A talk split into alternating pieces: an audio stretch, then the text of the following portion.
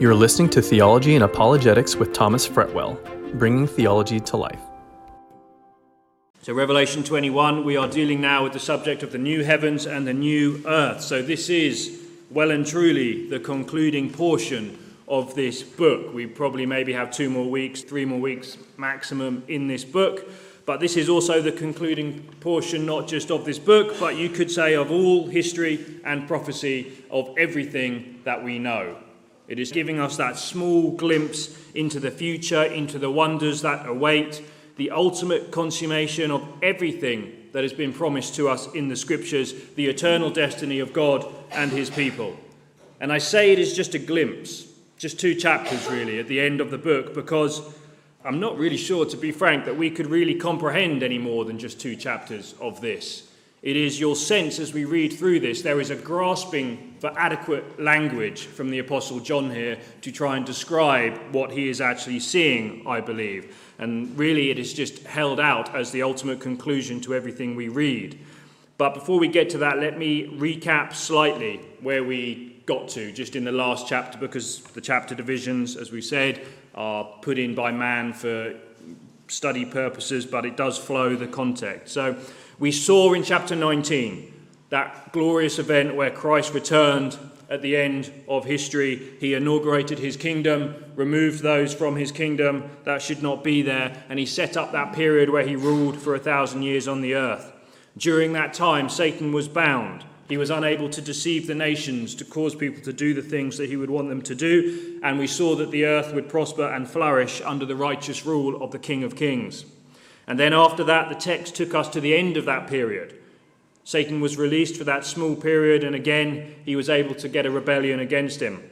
But that was cut short very quickly, and he was dealt with finally and forever, thrown in to the second death that we talked about last time. The purpose for the current physical creation as we know it was now complete. And we read just at the end of chapter 20 last week, it said God removes the heaven and the earth. The physical cosmos are removed from the scene at this moment, having served their purpose. You remember in the book of Genesis, it said, In the beginning, God created the heavens and the earth, and God said, and God said, the creative power of His word is what brought the heavens into existence. The sustaining power of His word is what sustained them every day since. And with His word, He will take them away just as easily at this time. And then we had that somber scene where the heaven and earth are removed, and what was left was the great white throne of God. And this was a scene that God does not want mankind to be part of, yet many will be, unfortunately. It was a scene where all the unbelieving dead will stand before him. And it says that judgment begun and the books were opened. And these are the books of the deeds of things that have done, every thought, action, word, deed the idea is to prove once and for all that these people, there is no covering available for them. These are those who have not availed themselves of the free gift of salvation that God is offering to all men through all times. There are many who choose to reject that, but one day they will stand before the Lord to give an account. And it's a sad scene. It's a scene that is supposed to shock us with its with what is actually transpiring and should motivate us to tell people about the gospel more and more. This is a judgment those whose lives are basically testimony to the fact that they express the desire to live independently of God. This is the reality of this world. That earthly desire is now transformed into the eternal reality for them. And we understand this. Like, I mean, you must think about it like this. People often complain at God, how could God, you know, you know he's going to go to heaven. He was a nice guy. Heaven is about being with God. For those who do not want to live with God in this earth, why would they want to live with God in the next reality? This is the thing, and this works on the other way too. But now we're moving past that period. All remnants and reminders of the past existence, the former things, it says, are now gone. The scene shifts to a place that is untouched or marred by sin, by death, by pain, by suffering.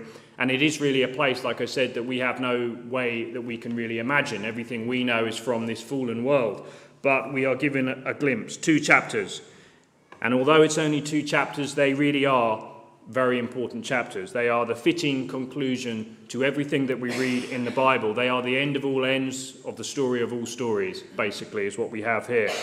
If you've ever read C.S. Lewis's Chronicles of Narnia, you'll know the last book is called The Last Battle.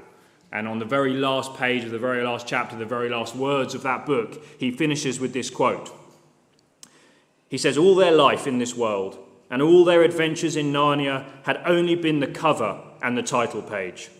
And now at last they were beginning chapter one of the great story which no one on earth has read, which goes on forever, in which every chapter is better than the one before. I love that quote. And if, you, have ever read my book on human identity, you know, I use that quote as the very last words in that book too. I think it's just such a nice summation as we move in to speak of these things that we really can't comprehend in many ways. So let's continue in chapter 21. Like I said, we can't comprehend it, but we'll try and deal with what the scripture tells us about it. So let's look at verse 1, please. It says, Then I saw a new heaven and a new earth. For the first heaven and the first earth passed away, and there is no longer any sea. And I saw the holy city, the new Jerusalem, coming down out of heaven from God, made ready as a bride adorned for her husband. So remember, we said that the previous creation fled away, there was the great white throne judgment, and now John gets a glimpse of the new creation. And then let's just deal with some myths for a moment here. Throughout the vast history of the church, when people speak of heaven, it's a very vague, spiritual idea that they're referring to. They've kind of got this picture of, of sort of disembodied souls wandering up into the beyond and floating around sort of mysteriously with not much understanding of what's going on. That is generally, they call that the spiritual vision model. And, and due to the, the dominance of Catholicism, that is why we have this. That is not what the Bible teaches. Okay, that is not really what man made humanity for. And therefore, it's not biblical, I would say, and it actually demeans the literal bodily resurrection of Jesus Christ. Because we saw after Jesus Christ was resurrected, although there were things about his body that we can't understand how it worked, he was still able to come and sit and eat with his apostles and do things that you would do in the physical creation. So, the correct view, when, when we use the word heaven, we're not talking about the intermediate period, the, the ultimate end of believers. We are talking about what we call the new creation view. So it teaches that the ultimate destiny for the saints is an earthly embodied existence like Jesus Christ, superior to what we know in many ways, but with a measure of continuity. You can see almost, although broken and marred by sin, you can see a measure of the things that God ordained for his people in, in this social development that he has with humanity. But this is more than that, though. You think of the beauty of this world, even in its fallen state the things that you can see, the pictures, the mountains, the creation. God is truly one of the best artists you've ever known. Everything else comes from that. Yet, the world we're looking at here in Revelation 21 is a world that has never been touched, never been touched, corrupted, never groaning under the influence of sin and death. It's a totally new created order, far superior, far better. It's an earth which no longer smarts and smokes under the curse of sin. It's an earth which needs no more to be torn with hooks and irons to make it yield its fruits. It's an earth where thorns and thistles no longer infest the ground, nor serpents hiss among the flowers, nor savage beasts lay in ambush to devour. It's an earth whose ground is never cut with graves, whose soil is never moistened with tears or saturated with human blood, whose atmosphere never gives wings to the seeds of plague and death, whose ways are never lined with funeral processions or blocked up with armed men on their way to war an earth whose hills ever flow with salvation, whose valleys know only the sweetness of Yahweh's smiles, an earth from end to end, from center to the utmost verge, clothed with the eternal blessedness of paradise restored. This is what we're dealing with here. I have no way to really explain to you what this is like. We have these two chapters, that is it. John says there is no longer any sea. It's an unusual little phrase in here. I've heard a lot of people complain, you know, I, I like the beach. I'm not on board with that. I'm not sure that's what he's referring to. Now, it may be there is something about the ocean, as if you know, go back through the Bible story, we do learn that at one time in the history the world was flooded. We call it the flood of Noah. It's no coincidence that most of the world is still covered with water. It's kind of like staring you in the face there. Like I always find it amusing that they see a, a, slight rock formation on Mars that might have indicated there was water on there one time, and everyone's like, there's water on Mars. There was a flood at one point. The Earth's covered in water, but no one wants a global flood here. That's just how it is. That's the way the world see things. And the oceans do serve a kind of cosmic cleaning purpose for the physical creation that we have. They are the world's great cleanser of this world. So it may be something like that. However, in the context of Revelation, I think it's slightly different. Do you remember in the last chapter where we had the sea mentioned again? It said the sea gave up their dead. And I talked about how in Jewish apocalyptic writings the sea is often used to indicate the place of evil, the place of dead, the abyss, as they called it. So it may be that he's simply saying, in this new created order, there's no need for any of that. There's no need for a place to confine those who do evil or anything like that. That, that era is gone. We're into a different thing. And that's probably more understanding of what the theme is we're getting here. Verse 2 And I saw the holy city, the new Jerusalem, coming down out of heaven from God, made ready as a bride adorned for her husband. So now we get that first glimpse of the saints' future home. This is not the same as the restored Jerusalem where Christ ruled on this earth during this kingdom. In a similar way that we read about the temple just being a replica of something we see in the heavenlies, in some ways, the whole Jerusalem is just a replica of something that God has prepared in the heavenlies. This new Jerusalem will never play the harlot as the old one did. It'll never be trodden down by the enemy invaders that has been the history of Jerusalem in this earth. It will never su- suffer destruction and judgment. It will have no need for watchmen to sit on its walls watching for danger approaching. This is the perfect city. It is the perfect social community which has never been achieved on this earth. And actually, this is interesting. If you go through the history of religions and ideologies, both secular and religious, you'll notice that man is always searching for the ideal city. And they call it the utopian, the utopian vision. Many people have different utopian visions, whether it be communism or nirvana or all these different places that they have. It's a goal, the end goal of their present activities. And on our, in our age, many people consider the end so valuable that it justifies any means to get there, even killing all those who would not really share your vision. We've seen that in history, you know, within our century, basically, within our very recent history. We've seen that many times. And I find this interesting. The word utopia, it's a conjugation of two Greek words, and it really means no place. It's a place that doesn't exist. It's a place that man dreams of in their fallen state. But the most important thing about it is that it cannot be achieved solely by human effort. This city is not a utopia that we're reading about here in the human sense. This place is the final reality. The difference being this city has a builder and foundation who is God. And that's the difference. Man cannot achieve this, although he has tried many times. It's always ended in bloodshed. When God does it, there will be no more bloodshed. Now, again, within the church, there are many who take a, a, symbolic, spiritual view of this portion of the text. They don't know how to deal with it because it's unusual, it's hard to deal with. It's purely a spiritual lesson. The Catholic Church, they do this. They call the, the New Jerusalem is what they call the church triumphant in heaven. Us down here, for them, would be the church militant fighting to get to the New Jerusalem, you see. And this is why Catholicism often has that slightly more militant attitude on some of these things in history. Both of those are wrong. Joseph Smith, Mormonism, the founder of Mormonism, he tried to establish the New Jerusalem in Missouri for, the, for their to use. And you see how this goes. So it's, it's much better, again, like we said, to take the text as written, take it as a literal future city, albeit with spiritual application and things we have trouble understanding because we have no way of knowing, really, this sort of a world but that's what it says. And it says it's made ready as a bride adorned for her husband. And the passive form here of, those words is indicating that the bride has no part in the preparation at this point. The bride here is obviously the city, so this is symbolic to try and illustrate a point here. But this bride motif is something we see quite a lot through the scripture, and it's a beautiful idea that's being represented. And we still can understand this just with our, our knowledge of weddings today. You think of all the preparation that the bride goes through. People come in to do the hair, the dress, the makeup. There's the whole team of people called bridesmaids who are there to just attend to every need, to make sure that everything is perfect. Everyone in the wedding is there to marvel at the bride, to say how beautiful, to acknowledge her beauty as she comes and walks down the aisle. And on that day, there's nothing vain or inappropriate about everyone just saying beautiful to that bride. In fact, it's rude not to acknowledge that on that day, isn't it? And that, that's the idea here. And then you, you think of the scene that we still have in, in church weddings today the aisle, the husband at one end, the bride, the entrance of the bride, they call it. It's a special moment. The husband turns and looks, and he's supposed to see that, the most beautiful thing that he will ever see. And then they enter into that union of marriage together. This is the idea that's being presented here. It's the same idea. John is saying, as he turns now to see that eternal home coming down from heaven, coming down the aisle, as you could see, it's the most beautiful thing he could ever see the eternal home and abode of the saints. That's it. This is the future of the New Jerusalem. That's why this imagery is wonderful here.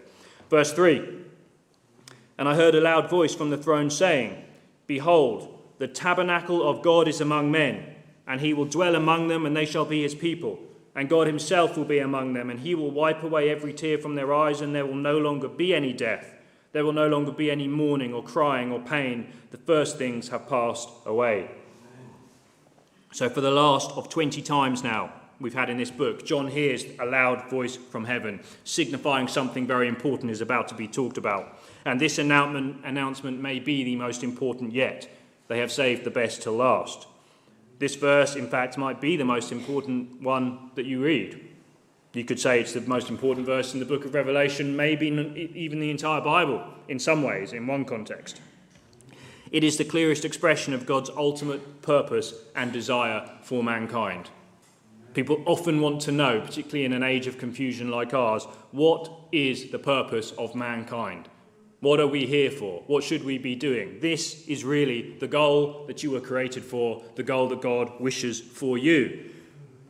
Everything you read about the entire flow of Revelation, from Genesis to Revelation, this final book, is moving us towards this picture, this final destiny. If you want to understand, or if you have trouble understanding what we're talking about with resurrections and the afterlife and all these different things, simplify it. This is your verse right here that will explain that to you.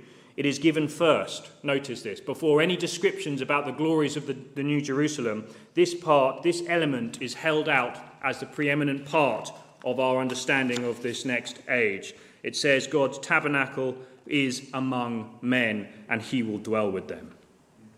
That's God's desire for mankind. Tabernacle is, is his lodging, his dwelling is now to be among his people. God has always wanted to dwell among his people. That's why he created them in the first place. This is the history that we find, in fact, going through the entire Bible. Go all the way back to Eden. He created that wonderful place for, his, for his, the first people in his creation, that paradise environment. It says in Genesis 3, verse 8 They heard the sound of the Lord God walking in the garden in the cool of the day, and the man and his wife hid themselves from the presence of the Lord. And this is just after they had sinned. Just after that, it brought that corruption and that separation from God into the world. But notice two things.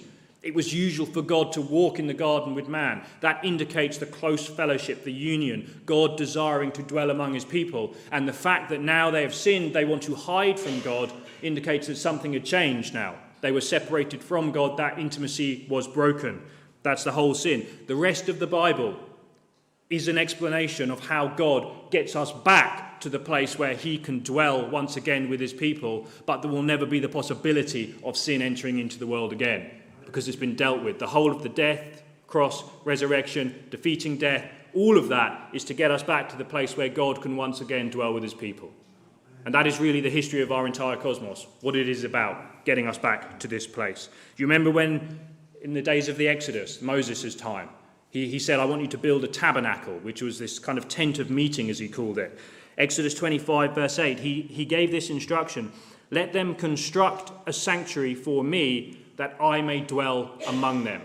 Even in the age where sin and death corrupted this earth, God still desired to have a dwelling amongst his people. But it wasn't as easy as it was in the garden because sin and death were there now. So he had to have all these places, and he had this little place called the Holy of Holies where he would dwell there. And people had to come through the priest and the sacrifice to get there. But the ultimate goal was the same God's desire to dwell among man. This is really what the whole concept of a temple or a tabernacle has always been about. This is why Jesus, when he came to earth, Jesus coming to earth, it says that he came to earth and tabernacled among us. He dwelt among us. First, it was the tabernacle, then it was the temple, and then he himself became the temple where he wanted to dwell among us. And then what's the temple after he left again? The church. That is the place where we have it. And think about what a temple is.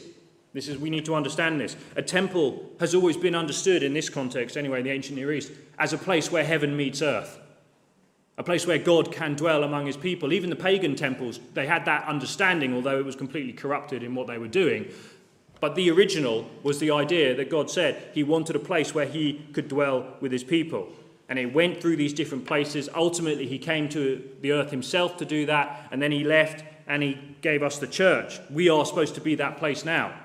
That is the idea that we have here. 2 Corinthians 6. What agreement has the temple of God with idols? For we are the temple of the living God, just as God said, I will dwell in them, walk among them, I will be their God, and they shall be my people.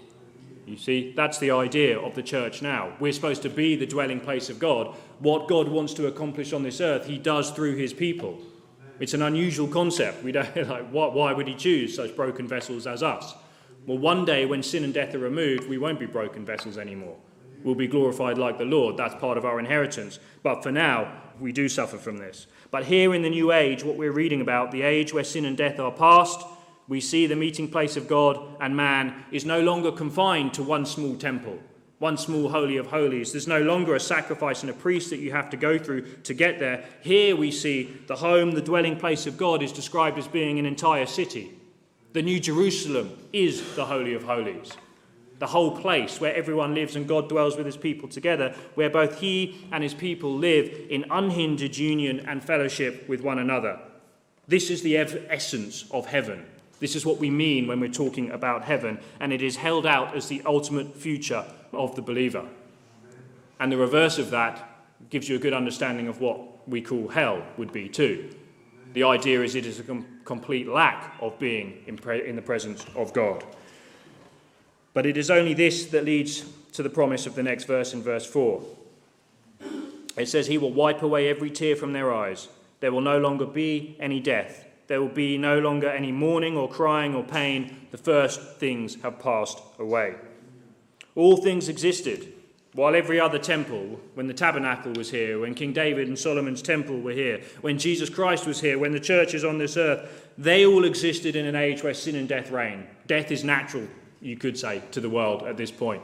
And we see everything that comes from that. But in the New Jerusalem here, they are no more. Every tear is gone. That means everything from the old order, it says, is removed. There is no death. We, we saw it just the end of the last chapter. Death itself was thrown into the lake of fire. Satan is gone. That period of history is over. Death is a corruption, it's an enemy. If you've ever been to the funeral particularly of someone who shouldn't have died so young, if we use that expression. And you see the grief, you see the, the understanding that this is wrong, this shouldn't have happened, this is unfair. If you don't believe in God, you have no reason to say this is unfair. That's just life doing life, basically. But yes, we do say that that is unfair. Death is given as to be, it's a corruption in this world. It's an enemy, and Christ has defeated it. And in the end of the last chapter, we saw it once and for all gone. And this is why he can make this promise now in the new era. There is no separation between God and his people, and there never will be again. And that is what death really is a separation between people and God. But it says there's no more mourning, there's no crying, there's no pain. These are all the things that are associated with death and with a body that is dying, a body that is aging and decaying as it goes on. These are all things that are common to this era, but they will not be in the next era. There's no more churches with graveyards around them. No more cemeteries, no more tombstones, no more monuments to those whose lives have been lost in war. There's no funerals, no bereavements, no obituaries, no daily news cycle of things that confront us with our own mortality and evil. There's no death, only life eternal. No mourning, only joy. No crying, only happiness. No pain, only delight. That is the New Jerusalem. And then it says, the first things have passed away. All of those things belong to the old order, which have fled away at this point. And all of these things now belong to the new order, this new created order, the new heavens and the new, the new Jerusalem. Amen. Verse 5 And he sits on the throne, and he who sits on the throne said, Behold, I am making all things new. And he said, Write, for these words are faithful and true. So now we're ready for the next statement that comes from the midst of the throne. A few times we've seen these words come from the midst of the throne, God's throne, and it starts with that word, behold which remember we said was pay attention. Whenever you see that in Revelation, we need to pay attention. God is about to make a dramatic statement. He says he is making all things new. And this basically saying that what he has created here will surpass anything we could possibly imagine because all of our experiential knowledge is marred by this world that we know, which is covered in sin and death. Reminds me very much of 1 Corinthians things which eye has not seen and ear has not heard, and which have not entered the heart of man, all that God has prepared for those that love him. The grand scope of redemption is more than just individual salvation, which is the way we often think about it get them saved. That's wonderful. But it's more than that. It's so complete and comprehensive that it actually encapsulates the entire cosmos, not only the old, but also the new. It moves us into that era, the spiritual and the physical realms. And he said, Write, for these words are faithful and true. And we almost have an interlude here now. John's just been given this amazing vision. He doesn't quite know what to do with it. And then we have kind of a weird statement Write, for these words are faithful and true. Now, you get the impression John had maybe stopped writing at this point because he was so amazed with what he was seeing. And he's told again, You need to write this. It's almost like a recognition that what he's seen is too wonderful, really, to explain or to believe, that we kind of need a truth disclaimer with it the Lord almost seems to say, you need to write that this is true afterwards. It sounds too good to be true, but it is actually true, what I'm talking about now. This is what he has here. These words are faithful and true. And this reminds us also, although we're talking about things in the future that might sound distant to us, John wrote this book in the first century, remember. He wrote this promise for the church of that age and for every age since, right up us and maybe beyond, to understand and take blessing from it that all of the toil, everything that we see and experience now, will one day be made new, like the new heavens and the new earth. It's a reminder that all the promises of God are faithful and true. You remember that in this book, Jesus Christ also referred to himself as the faithful and true witness. And he is the one that thus can confirm that the words of God are in fact faithful and true. And really, he's the only one that can do that. And you don't need anyone else to do that. And it also means that any, any mind of man on this earth that questions that is really laughably, you can see why it says the Lord sits in the heavens and scoffs at those people. This is the word of God. Let's have a look at verse 6. Then he said to me, It is done. I am the Alpha and the Omega, the beginning and the end. I will give to the one who thirsts from the spring of the water of life without cost and he who overcomes will inherit these things, and I will be his God, and he will be my son. So now we see the voice turns to speak to John, almost like he's recorded the vision, and John is here now, and he's speaking to John, and he says, It is done. And this is in the perfect tense. It's, it's kind of like saying, It has become, it is finished, I've done my creation now. And it's emphasizing the completion of the task, the creation of the new order. Now, we've seen this phrase before, haven't we, in Revelation? Do you remember? We saw the phrase, it is done, a little while back. And we, we said a very similar phrase was what Jesus said when he was on the cross. He said, It is finished when he was on the cross, referring to his atonement for sin, that he had now taken our guilt on his body. He had died. He had died the death that we all deserve. It is finished, he said. And then a few chapters back in Revelation, as that final outpouring of wrath, the seven bowls of God, the last outpouring of wrath, he said, It is done. But now we have another one. It is done. So the first one was wonderful, the second one was kind of terrifying, and the third one now again is wonderful. And you need to make sure you accept the right ones.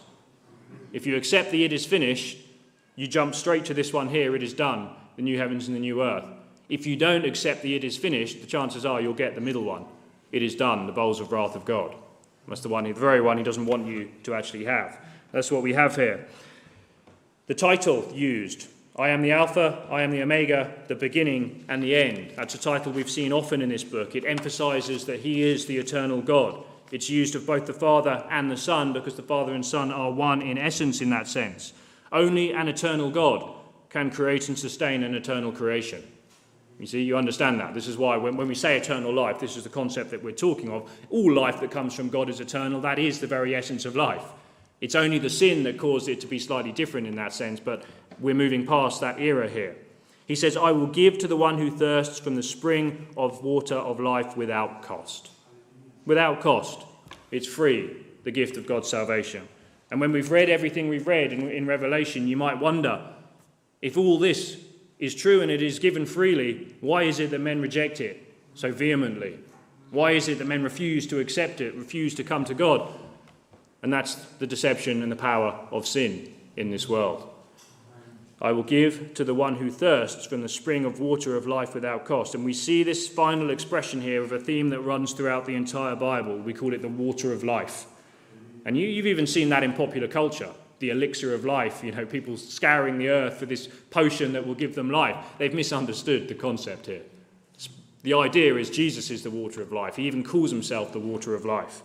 Isaiah, in his day, spoke of the wells of salvation. Jeremiah called the Lord the fountain of living waters. Jesus said that he will give you, but John 4, but whoever drinks of the water that I will give him shall never thirst.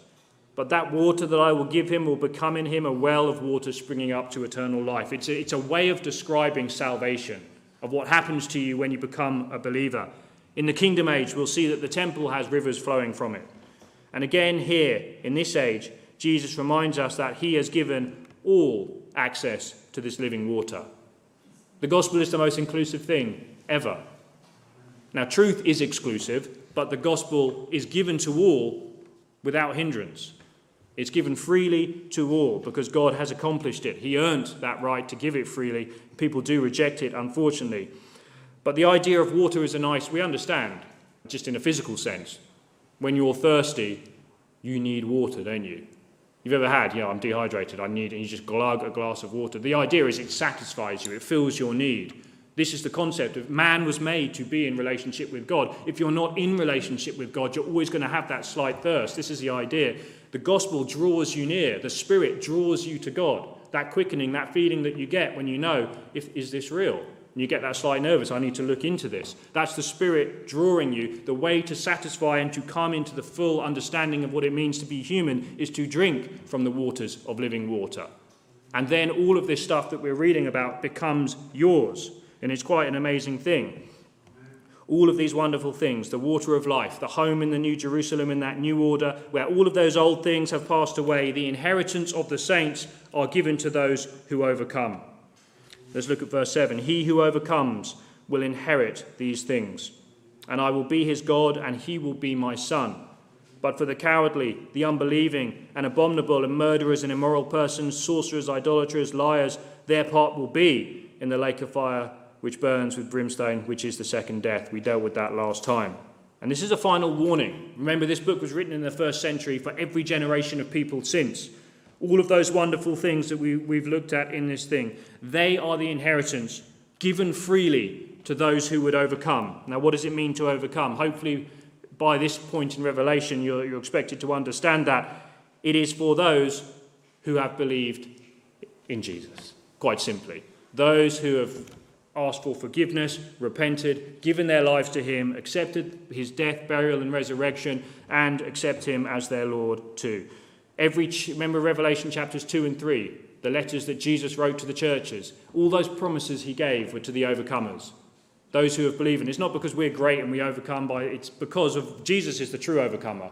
When we become a Christian, it says we become part of Him, in Him, part of His body. He's the one who overcomes. He's the one who gets us into the new heaven. nothing we do that adds to that. It's all about Him, which is really why all of us come here. Like when we're sitting here singing these songs, worshipping the Lord, it's because ultimately someday we know what we're doing now, even though we see dimly, one day will be ultimately fully consummated in the full union that we can have with our Creator in the new heavens and new earth.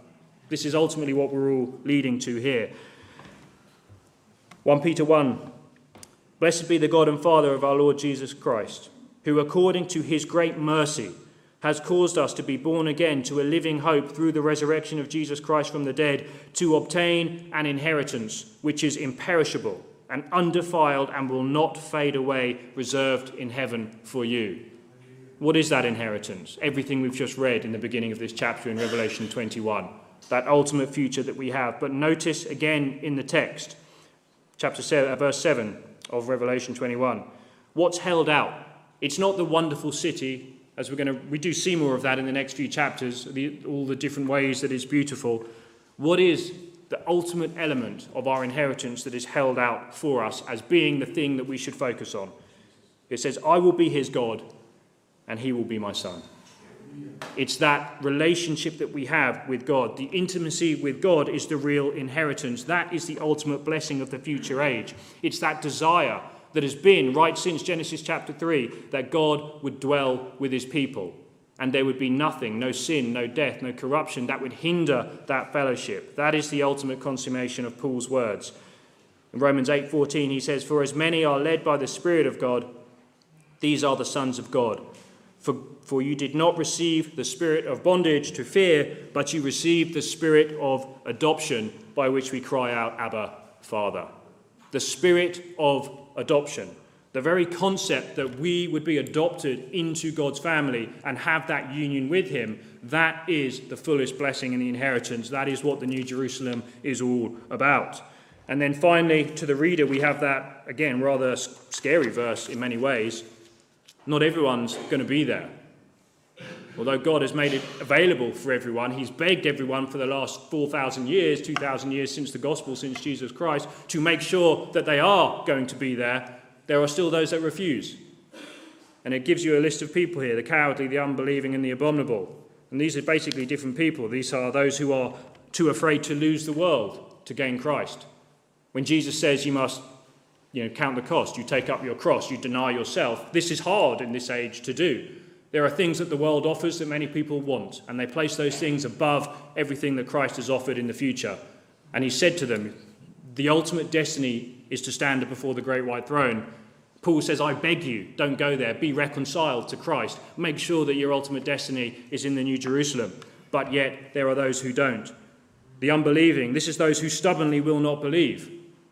Now, many of us were like that at one point, weren't we? Stubbornly not believing. That's part of many of our stories. But through the prayer of the saints, through the drawing of the Holy Spirit, through the preaching of the gospel, He breaks down our hearts until we're at that point where we do see the truth and we accept Jesus. That can still happen. That's why we continue to pray for those who don't know. That's why we continue to preach the gospel. And then it goes on the abominable. Now, you can't deny this is a true category. Read the news every day. You know, things that go on in this world that are absolutely sickening. These are the people whose consciences are so seared by the deeds of darkness that they love the darkness. They don't want to come into the light. These are the people that will end up in that same place where Satan was thrown. Because they cannot be in the new heavens and the new earth, because the new heavens and the new earth is a place where those things do not exist. And this is the idea that we have here.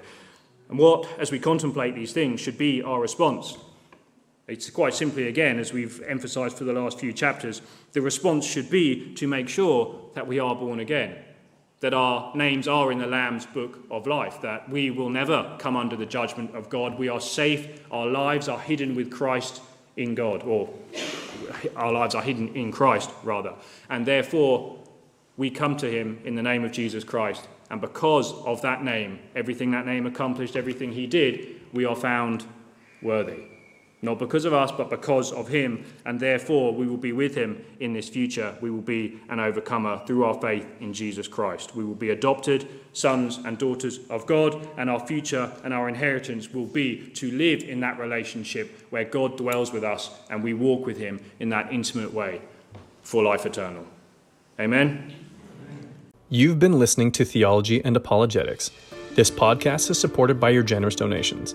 To help us continue to bring you great content, please visit our Patreon site at patreon.com slash theology and apologetics. If you've been blessed by this podcast, please leave us a review and remember to connect with us on social media. For more resources, please go to theologyandapologetics.com. Thanks for listening.